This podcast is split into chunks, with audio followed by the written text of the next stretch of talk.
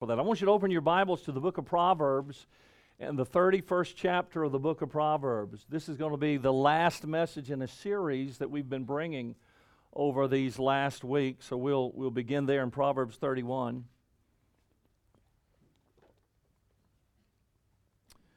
And I want to remind you that this is written to King Lemuel. That's how the chapter begins. The words of King Lemuel's mother. Now, we, we did a study and we concluded that King Lemuel is a, is a nickname. It's another word for Solomon. He had three names. His dad, David, called him Solomon. God sent Nathan the prophet into the room and said, um, I'm going to call him Jedediah. And then his mother, his mother called him King Lemuel, meaning given by God. And so, in, in the depths of her despair and the brokenness of her life, Bathsheba realized that after losing a child, that, that, that Solomon was her rainbow child, that he was the joy that God had given back to her life because the message from Nathan was, I'm going to call him uh, uh, Jedediah, and I, I want you to know that I love him. And so, after a difficult and hard relationship and just a tough part of her life. The message from God was, I love him. He's a blessing. He's a gift. And so, so Solomon now, all these years later, looks back on his mother with great fondness. And so in chapter 31, we, we actually find him recording the things that she taught him. We'll look at those in just a moment. But I, I want us to, I want us to especially drop down to verse number 10 and I want you to really pay attention because sometimes we blow through this. This is the virtuous woman. Okay, wow. She's unnamed so that any woman can fill that slot, okay? It's not a specific woman. This is Solomon's mom, Bathsheba, teaching him the qualities of what you would find in a woman who has virtue, okay? So, verse number 10 Who can find a virtuous woman? For her price is far above rubies. The heart of her husband doth safely trust in her, so that he shall have no need of spoil. She will do him good and not evil all the days of her life. She seeketh wool and flax and worketh willingly with her hands. She's like the merchant ship. She bringeth her food from afar. She riseth while it is yet night and giveth meat to her household and a portion to her maidens. She considereth a field and buyeth it, and with the fruit of her hands she planteth a vineyard. She girdeth her loins with strength and strengtheneth her arms. She perceiveth that her merchandise is good. Her candle goeth not out by night. She layeth her hands to the spindle, and, and her hands lay hold of the distaff. She stretcheth out her hand to the poor. Yea, she reacheth forth her hands to the needy. She's not afraid of the snow for her household, for all her household are clothed with scarlet. She maketh herself coverings of tapestry. Her clothing is silk and purple. Her husband is known in the gates when he sitteth among the elders of the land. He maketh fine, she maketh fine linen and selleth it, and delivereth girdles unto the merchant. Strength and honor are in her clothing, and she shall rejoice in time to come. She openeth her mouth with wisdom, and in her tongue is the law of kindness. She looketh well to the ways of her household, and eateth not the bread of idleness. Her children arise up and call her blessed, her husband also, and he praiseth her. Many daughters have done virtuously, but thou excellest them all. Favor is deceitful, and beauty is vain, but a woman that feareth the Lord, she shall be praised. Give her of the fruit of her hands, and let her own works praise her in the gates. Father, help us now in these moments we spend together. I'm grateful for the opportunity to be here and to thank you, Lord, for uh, just working things out where we're able to meet together in spite of everything going on around us. And so now we would ask that the dear Holy Spirit would work in our lives and in our hearts and do the things, dear God, that we have need of. And, and we'll again praise you and thank you and give you glory and honor for all of it. In Jesus' name, I pray these things. Amen. Now, the relationship that is under the spotlight here is the relationship of David and Bathsheba. Okay, that's who, that's who the spotlight is on in these verses that we've read. All these years later, it, it began, as we know, in, in scandal. And the marriage to start with had very little hope of survival. You, you, you would not think they're going to make it. You wouldn't think, boy, they're, they're, a, they're a strong couple. You wouldn't think that the foundation was of such that it would be a lasting one. And so, immediately, when we look at it through rose colored glasses, we, we can't see any hope of there being enough oxygen there for the marriage to continue. And yet, as we read our Bible all these years later, we find uh, that her husband holds her in high regards, as is evidenced in his um, treatment of her when she is requesting uh, things for her son Solomon. And her son adores her. And in chapter 31, I don't know how you escape the feeling that this is a son speaking of his mother with words of, of great adoration. And he has a depth of love for her that, that, that uh, just rises to the surface. Here is a mother who no doubt he heard whisperings about, and no doubt he knew that he was born from a relationship that was less than desirable and that scandalized uh, the administration of one of the great kings of Israel. Uh, and, and, and so this is, this is an unlikely success story. But why? Why, why did it succeed? Why did they make it? I, think that the foundation of their relationship didn't line up with the will of God, and David chose cover up instead of confession, and, and that rarely ever works out. In fact, Proverbs tells us in chapter 28, verse 13, He that covereth his sins shall not prosper, but whoso confesseth and forsaketh them shall have mercy. And so their sin that they tried to cover, particularly David, we don't know how much Bathsheba was into the cover up, but we know that David was, was, was full in. He was all in to covering it up and trying to escape the consequences of what he had done. And we realize that, that that sin led to scandal, and that scandal led to sorrow, and, and a broken heart is a very poor foundation upon which to try to build marriage.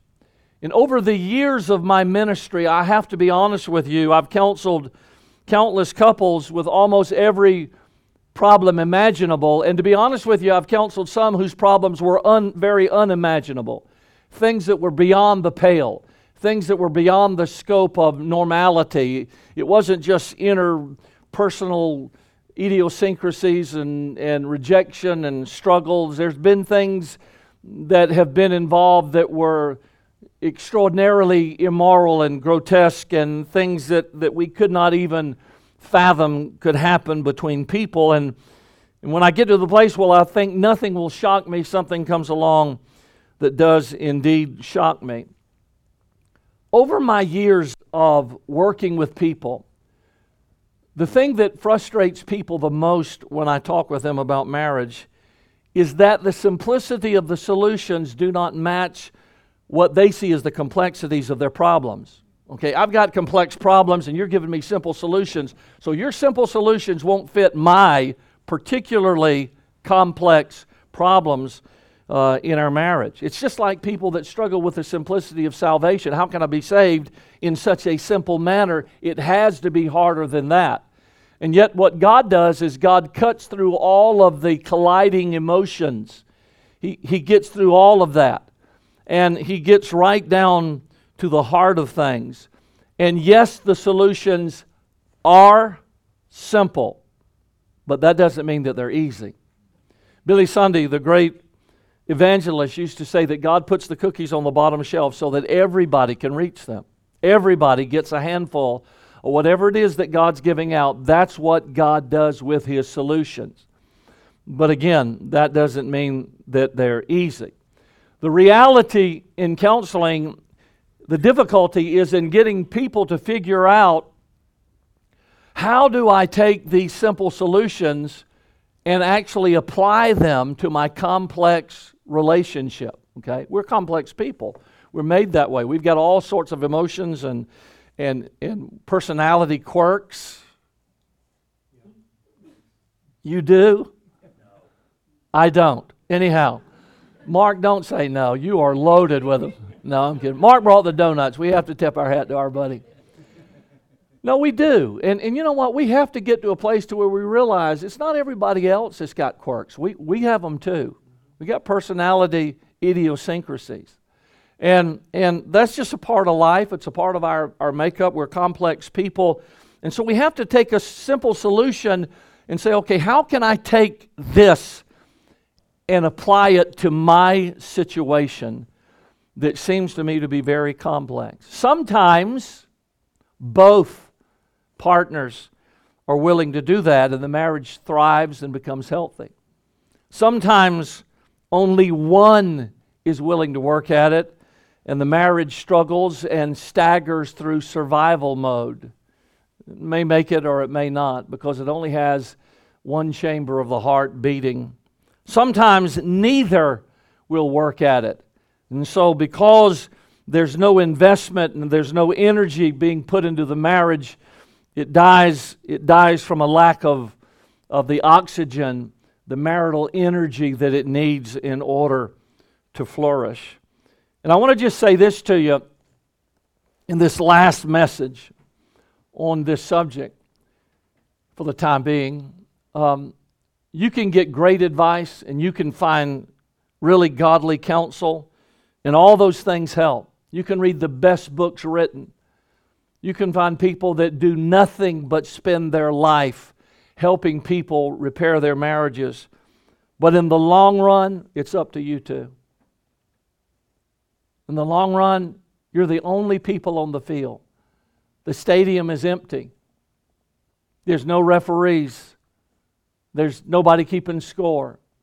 In the long run, you're all alone, two of you, in the middle of your life, and you've got to make up your mind whether or not your relationship is worth the compromise, the sacrifice, the tears, the sweat, and the investment to make the marriage work. That's, that's, that's something that no one can do for you. You have to do it for yourself. Now, last week, I made an announcement. And with bated breath all week, you have waited for me to tell you what exactly is it that destroys marriages. 99, and can I just throw a point nine in? Okay. 99.9% of the time, this is what destroys the marriage and, and uh, puts it in its grave. Now, I'm not going to tell you right now. I want to get you there, okay? Same bat time, same bat channel. So just stay with me. Let me tell you the steps. Let me give you the steps that, that bring you to that point of, of, of, of uh, great, great death in your relationship. First of all, the first step toward it is disappointment, okay? Now that seems simple enough, but disappointment is huge because you marry somebody, you marry somebody, and almost everybody has this image in their mind of what marriage is going to be. Okay, you you watched, you know, I can't remember what it was, but they meet on the top of the Empire State Building and they fall greatly in love. And, and, and here's the problem in your relationship, in my relationship, in every relationship, there's no orchestra. Okay, because I mean, at right the just the right moment, the music starts sweeping, and and you don't know why. I had an aunt that cried when the theme for Lassie came on, it wasn't the dog, it was the music. And so, you know, this sweeping music, and she's sitting there sobbing. I remember as a kid thinking, why is she crying? And it was the music. And so they've got this mood music going, and right when he looks at her and she looks at him, and, and, and he says, It's you. And she says, Yeah, it's me. Then the, the orchestra starts sweeping through, and boy, everything feels good. And that's how we build our marriage, you know. On the great romance movies that we've seen, you know, and, and, and, and so uh, the reality of the matter is that's not what life is about. Look at me. Let me help you with this. Life isn't Hallmark. How many of you like Hallmark? Well, some of you need to get right. Okay, I like good. I look every Hallmark movie. Here's what I have to. This is why I like Hallmark. I know how it's going to end, and it's going to end happy. I listen. I am I am the absolute epitome of the happy ending guy, okay? I am. The guy that wrote Old Yeller, execute him. Head off, guillotine. How could you, what, what kind of a demented human? But anyhow, so, so the reality of the, I'm a happy ending guy, okay? So, so I know how it's going to end. it's going to end happy. Excuse me. And the best part is I only have to watch the last five minutes. Once I get the last five minutes in, I know how it's going to end. Okay? And so it, it, it's, it's all there. But that's not life. Things don't always end happily. Sometimes they end tragically and, and, with, a, with a broken heart. I, I think that, think about Bathsheba. She was the last of David's eight wives. Now, if you want to sit down with the scripture, I can prove to you that's not scriptural or biblical. That God had never intended that. So shall a man leave his father and his mother and cleave unto his wife. That was the plan of God from beginning. But because of man's lust and his inability to control his desires, it gets to a place to where uh, man, man um, uh, goes out of bounds, so to speak.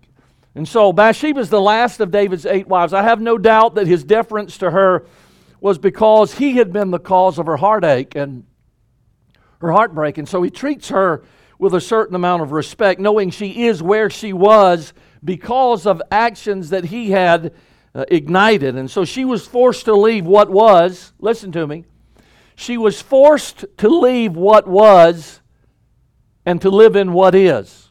Okay? People struggle. People struggle with what was. I want what was. No, what was is gone.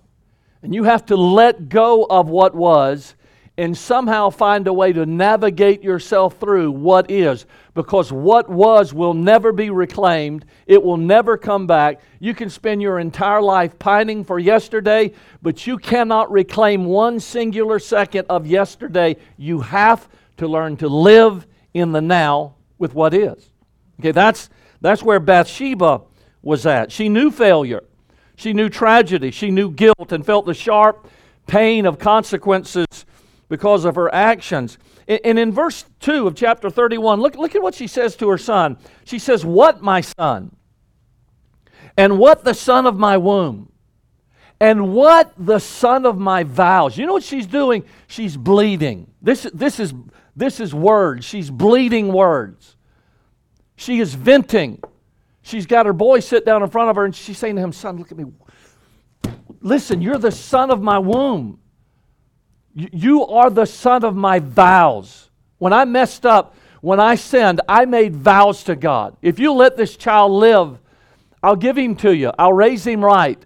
I'll be a woman of integrity. I will, I will undo what I did. I will live differently. I will become a different person than I have been. And so she's, she's pouring her heart out.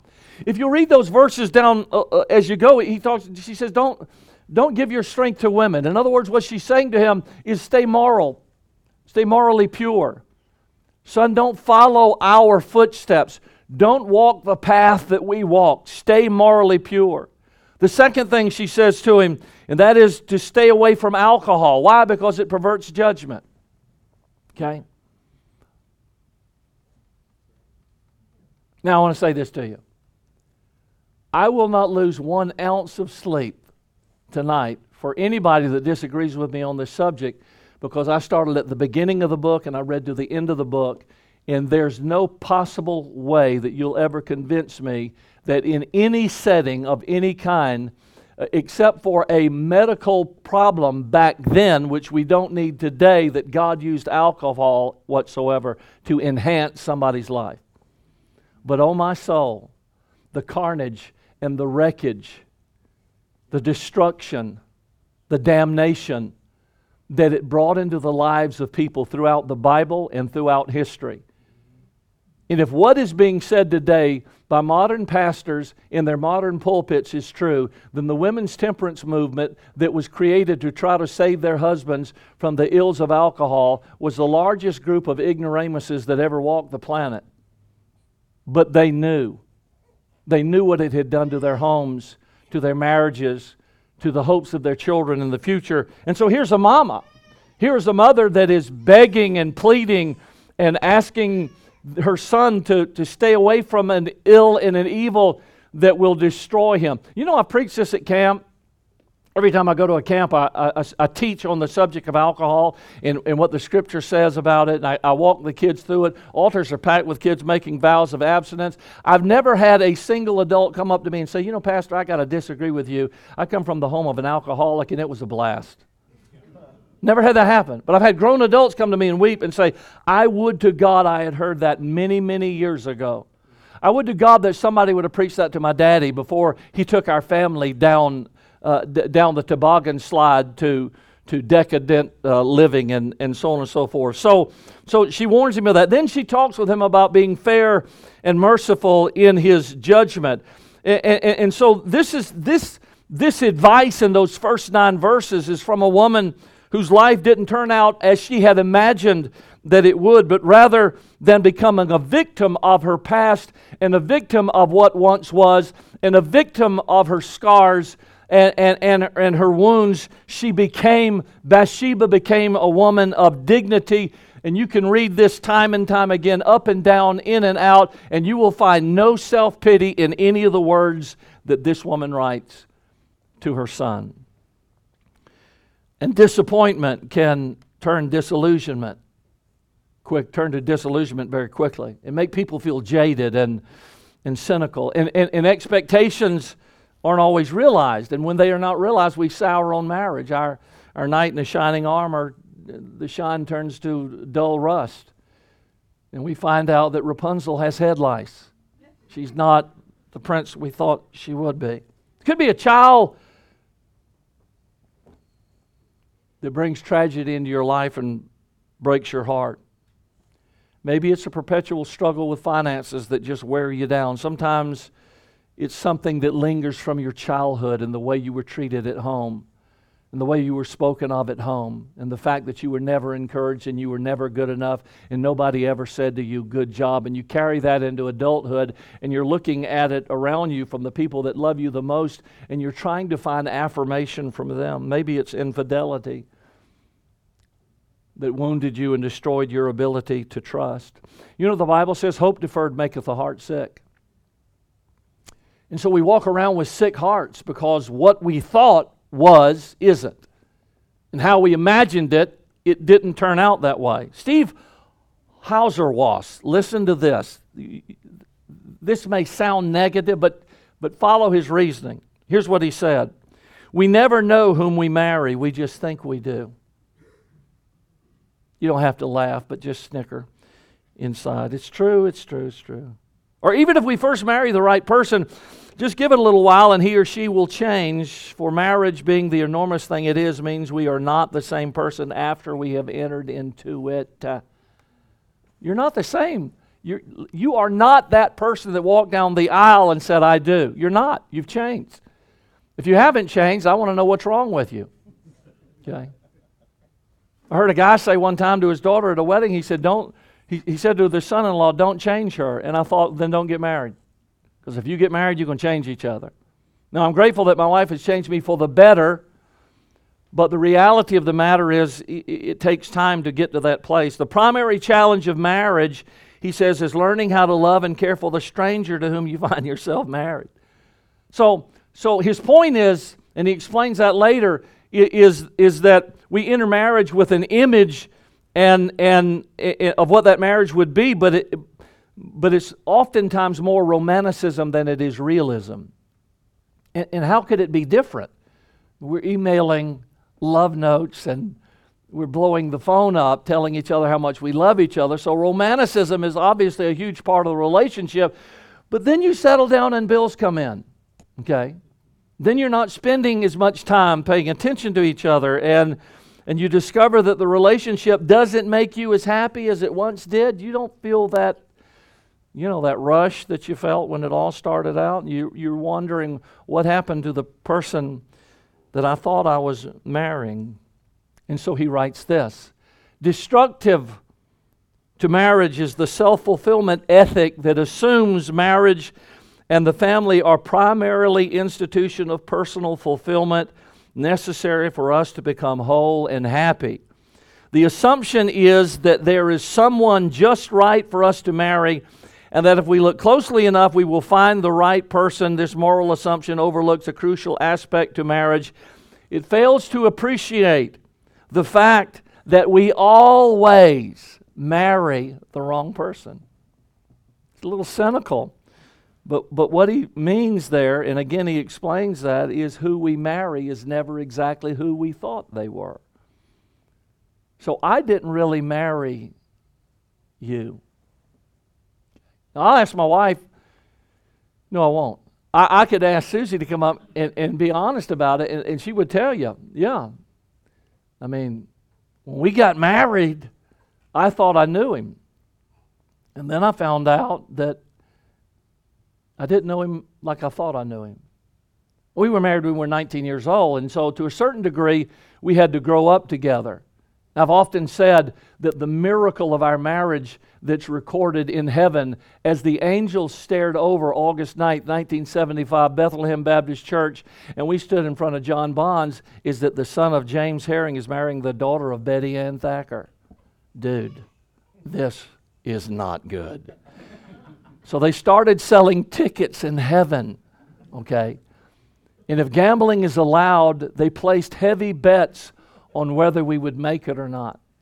And I don't know who betted for us, but 47 years later, there's, there's a chunk of Golden Street that they own because they took the risk on us and, and, and, and we made it through. Now, here, can I give you a good note compared to what he said? Here's the good note if you will walk with God and follow God, and you will allow God's will to guide you, even though you struggle, the person in the long run will make you the better. Okay? Even though you marry, you know what'll happen? It'll, it'll exceed your expectations. And, and I'm being real honest with you, I'm being transparent now. Is Susie who I thought she was when I married her? No, she's not. But 47 years later, I can say this honestly she's better. I had no idea. All I knew is she walked into a gymnasium. I'm sitting there in a ball game. I looked at her and said, I like her. I love her. Yeah, I just said, I'll marry her. I mean, I mean, it, for me, it was love at first. I had to convince her. You know, we, we met in January. We were engaged in February. We were married in August. Do not try that, okay? We were 19 years old. And man, it was off to the races. I want to tell you we were deeply in love. Now, all this time le- later, you know what I found out? I found out she, she's, she's far more than I thought I was getting. And she has completed me to the degree that I am. She's helped me and, and brought me to the place. And so that is that comes that comes as the result of years of partnering together. That doesn't happen immediately. 47 years and we haven't learned anything. We're not too smart. I mean, 47 years and we haven't picked up on what makes each other happy and what gets on each other's nerves. 47 years. You ought to figure something out along the journey here, somewhere down the line. The second thing, the first is disappointment. And it runs deep sometimes. I'm just disappointed in my relationship and the person and the things and the and the and the the, the mess ups. I'm just the failures. I'm just disappointed. The second thing is ingratitude. Now we're moving toward what it is that destroys marriages. But the first step toward that is disappointment. The second step toward that is, is, is ingratitude. Now, notice verse, um, n- notice um, verse number 10. Watch this. Chapter 31, verse 10. Who can find a virtuous woman, for her price is far above rubies? Okay, now we read it. So watch this. Then, then she goes into a lengthy description of what makes a virtuous woman. Okay? So, so I mean, there's got to be some staggering stuff here, right? Because because this woman, she's highlighted, she, this is the woman. I mean, every Mother's Day she's preached on in, in countless places. This is the woman. In all the Bible, that is highlighted as, as the perfect wife, the wonderful mother, and the goal that every single woman ought to, ought to seek to attain. She's nameless so that you can all put your names there. And then they give a list of her attributes. Okay? Let, us it's a staggering list. Number one, she's trustworthy.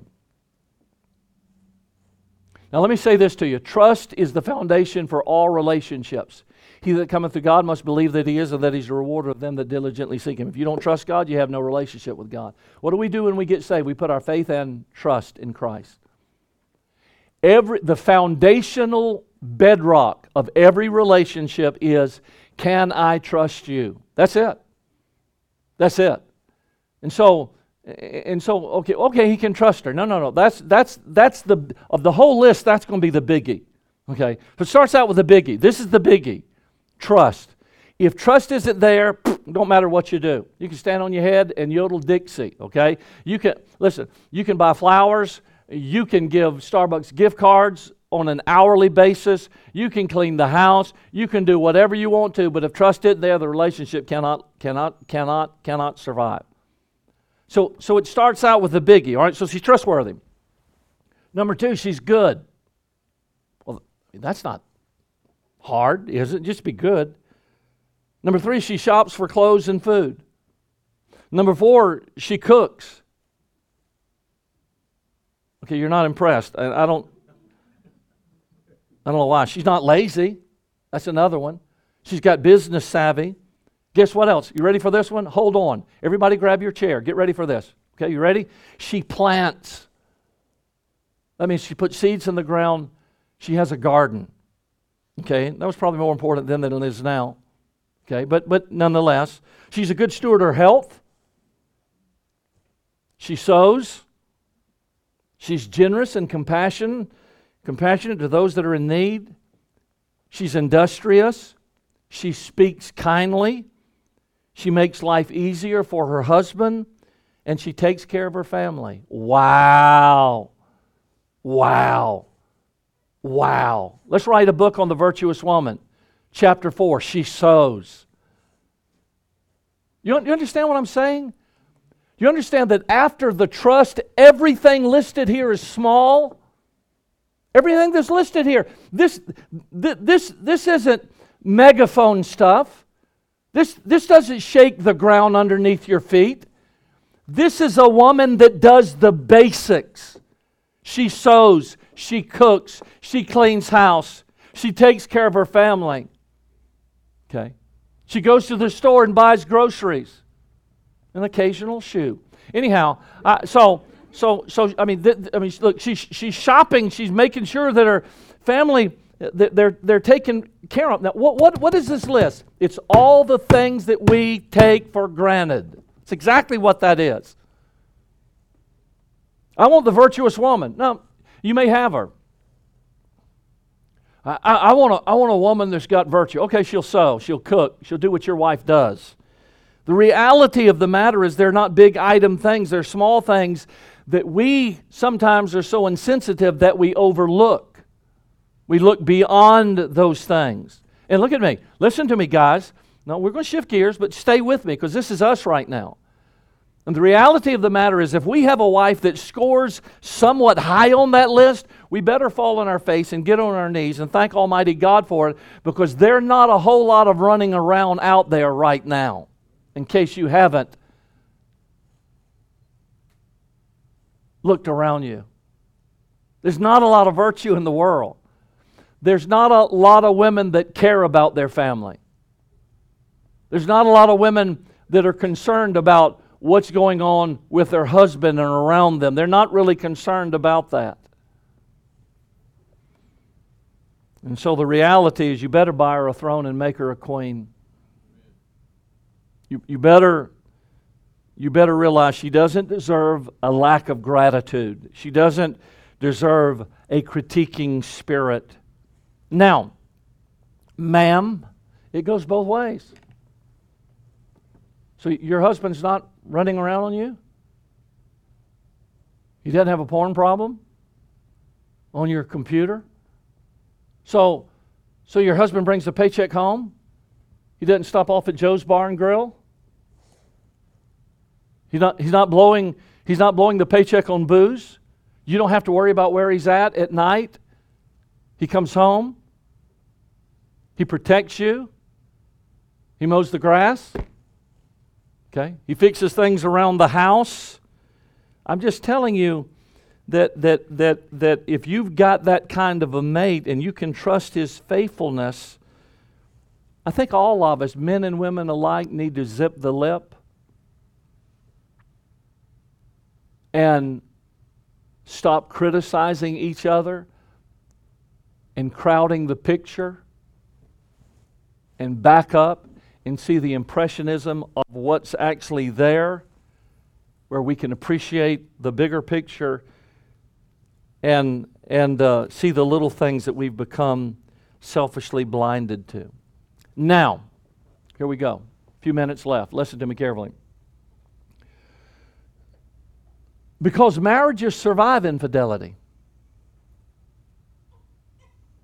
Marriages survive disappointment. They survive bad finances. They survive just about everything.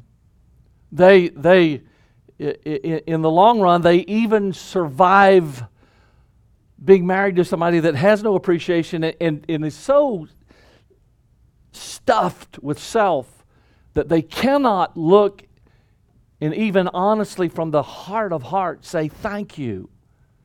Thank you. Thank you. For all these years of dedication, thank you. They even survive that. Do you know the one thing that marriages cannot survive 99.9% of the time? It's what destroys a marriage. It's bitterness. Because what disappointment does, if it's not, if, if it's not dealt with, it leads to bitterness.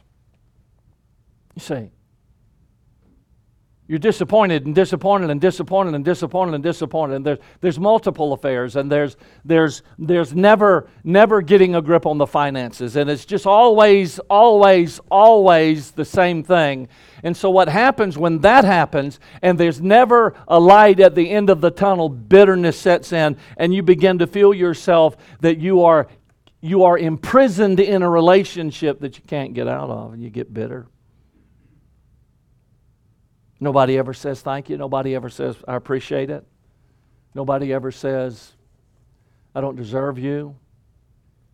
Nobody ever says, for everything you ever have done for me, thank you. Can I just say this? This is, this is going to be off a little bit, but just hang with me, all right? Stay with me a little bit. If there aren't quiet times in your life when you get teary eyed about your mate, there's something wrong with your relationship. What, what are you going to? Wait till they're gone? Ask Max. Talk with Max a little bit. See how long Max's eyes stay dry. But the thing I appreciate about Max and Carolyn is that they appreciate each other in the moment. And if you can't think of your mate and realize how undeserving you are and how blessed you are, and there aren't times riding in your car listening to a song or just, just thinking about life and realizing you married way over your head and you don't tear up about it, then, then, then you got a dry relationship. And you need, to, you need to get on your face before God and ask God to help. Now, here's the interesting thing Paul writes the letter to the church at Ephesus, we, we've discussed that over the past weeks about, about mutual submission, verse 21, wives submitting, and then, and then husbands loving and submitting. So there's the mutual submission, then the individual requirements that God gives. It, it's interesting that in that very same letter to the, to the very same church, in chapter 4 and verse 30, Paul says, And grieve not the Holy Spirit of, of, of um, God, whereby ye are sealed unto the day of redemption. Watch this. Let all bitterness and wrath and anger and clamor and evil speaking be put away from you with all malice. And be ye kind one to another, tender hearted, forgiving one another, even as God for Christ's sake have forgiven you. Now look at verse 31. Here's what leads to bitterness clamor. That's talking a lot about your problem. Evil speaking is when you put people down. It's, it's anger, it's wrath, and then it's bitterness. So, why do you forgive somebody that's done that to you? It's not for their sake, it's for Christ's sake. Your forgiveness of them doesn't show their quality, it shows yours. It does not mean you think they are right and that nothing happened. It means that you love Jesus enough and you realize how much He's forgiving you that you're willing to go out on a limb and forgive them. Father, forgive them, for they know not well. That's what Jesus said. Okay, so so I learned to forgive people not because they didn't do what they did or that I think they deserve what they get that they, they, they, they're getting. I, I, I have to forgive them so that my relationship with my Christ is right. It doesn't hinge upon them, it hinges upon me and Him. Hebrews chapter 12, verse 15. Listen to this verse, all right? Looking diligently, lest any man fail of the grace of God lest any root of bitterness, stay with me, springing up, number one, trouble you. So the first thing bitterness is going to do is going to bother you. Let me tell you who, let me tell you who will be unhealthy. You. You. Okay. Okay. It's, it's like taking a bottle of poison and saying, I don't like what you did, gulp, gulp, gulp. Okay, well, okay. You may be shocked. Probably you're going to cheer. But anyhow, the reality of the matter is, I'm not hurting you by taking bitterness, I'm hurting me. So, what does bitterness do? First of all, it troubles you. Second of all, and thereby many be defiled. Let me teach you something about bitterness that you better get down, you better, you better hold on to. It's the sad truth about bitterness it cannot be contained. Care who you are, how disciplined you are, how sharp you think you are, how wise you think you are. It, the, the reality, see, bitter people talk. And in talking so, they defile others. It's, it's, just, the, it's just life. It's, you spread bitterness to others who get caught up in the maelstrom of, of, of your, bitter, your bitter attitude. And it happens to all of us. And, and many's defile. What does that mean? It's infectious, it's contagious, it, it contaminates, it reaches further than the original source. So, if not for anything else, but for our love of others who love us, we have to protect them by not allowing bitterness into our life. Because even though we may be unaware of it and other people may not be honest with us, most people can see it a mile away when bitterness enters into our life. Because because bitterness doesn't live alone well. It needs companionship and seeks the nourishment of agreement. And so, a lot of people, when they come and ask for advice, they're not looking for advice, they're looking for agreement. Would you agree with me that I'm justified and this is right? We're all like that. I've been there. You've probably been there. We've, we're all like that. We don't want to go to somebody and say, Well, guess what happened to me? And they disagree with us. No, we're, we want agreement because that justifies where we're at. And now, let me close. There are two. There are two decisions that have to be made about bitterness. Okay, two decisions. You ready? Number one, it has to be made about the per, by the person who is bitter. Okay, you've you've been wronged and you're bitter. You have to you have to realize it's going to destroy your marriage and and and the spirit of anybody else that you infect. You can't control it. You can't contain it. You might not recognize it, but other people do. So, how do you know that you're bitter? Well, we, we just read it. How do you know that you're bitter? First of all, you're constantly angry. Second of all, you can't forgive for Christ's sake. Third of all, you embrace hopelessness. There's no answer. Fourth of all, you, you talk about it a lot. That's evil speaking. Okay. So when we get to that place, what does that naturally what does that train hook us to? It hooks us to bitterness. So if you're there and you see yourself in that, you're bitter. And the first step to getting rid of bitterness is acknowledging the fact that that's where you're at. What's the antidote for, for bitterness? It was forgiveness. Okay? Chapter 4, verse 32 of Ephesians. And let me help you with this, and then I gotta I gotta wrap it up. But listen to me. Forgiveness isn't a warm and fuzzy feeling. You know, I just woke up today and I just, they wronged me, but I, cannot, I cannot imagine. I, I just feel, I feel crazy today. I just feel like somehow I need to forgive them. It's a wonderful feeling. No, that's not what happens. You, you know where forgiveness comes from? Choice. You choose. Because of your relationship with Jesus Christ, you make a choice. I'm going to forgive. Man, I've forgiven people that did not deserve it. They didn't ask for it. And by the way, listen, I've forgiven people that would not accept it. They wouldn't accept it. I've forgiven dead people before. Okay?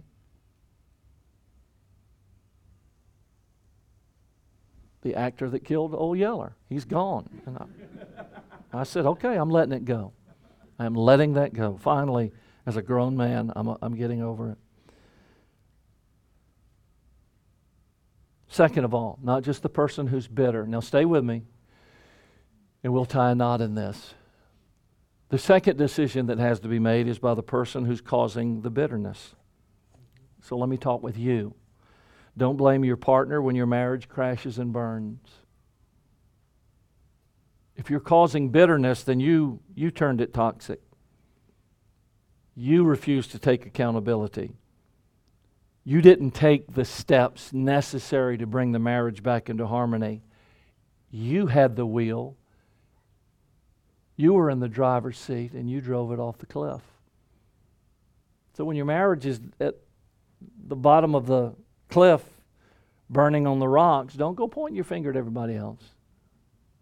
If you're the source of bitterness, you've got to stop being selfish. That's how's that for simple solution? to a complex problem. Stop being selfish.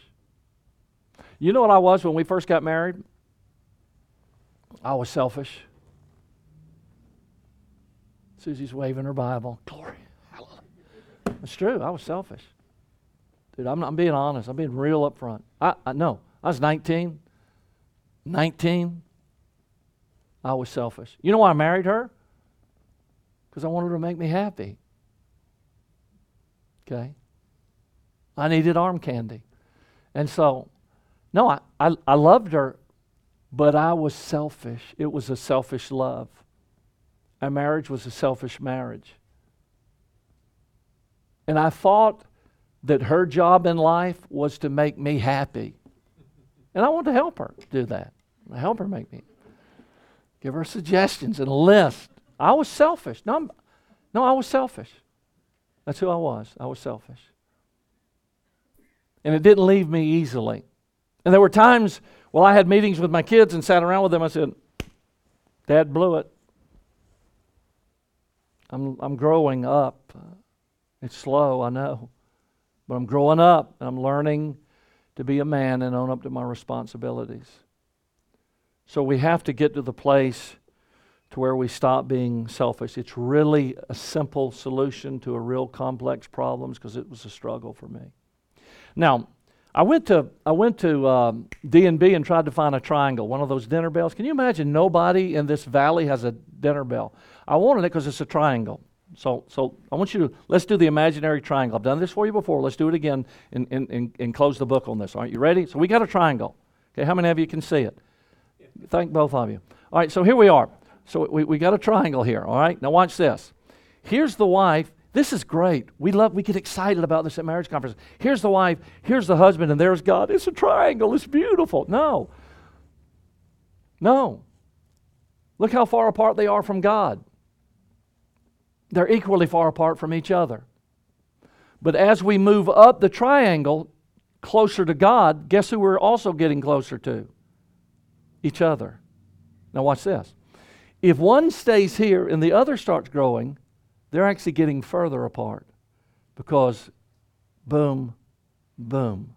You're actually, when one person wants it to work and one person is willing to invest and one person is getting closer to God, you're actually growing further apart. So you have to stay on the same page, growing together and getting closer and getting closer. Two 19 year old kids that walked down an aisle and got married 47 years later, August the 9th, are closer together not because we're two great, brilliant people. It's simply because we're closer to God than we were then. And so, our goal shouldn't this be our goal? Shouldn't our goal be to be better Christians? Shouldn't our, shouldn't our goal be for me to be closer, for her, for her to be closer? And as we get closer, doesn't that automatically draw us together? Should. And I pray it will. Let's bow our heads.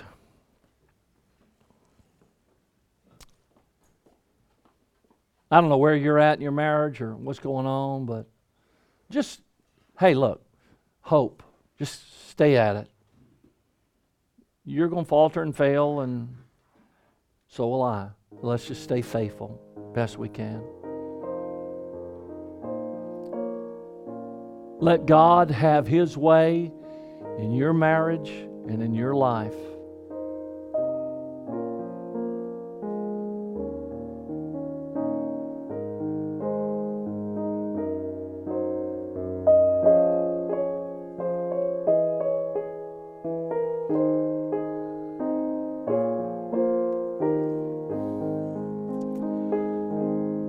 God bless you. Father, thank you for your love. We want to pray for Kim, Lord, that you'd help her, surround her, wrap her in your arms of grace.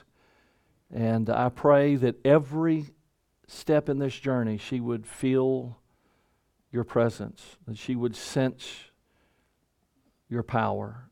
Help her, comfort her, be with her and Sherman in a very special way. We love you. We thank you for our time together in your word. I pray that we would, um, as couples, strive to be closer to you so that we can be closer to each other. In the name of Jesus, I pray these things.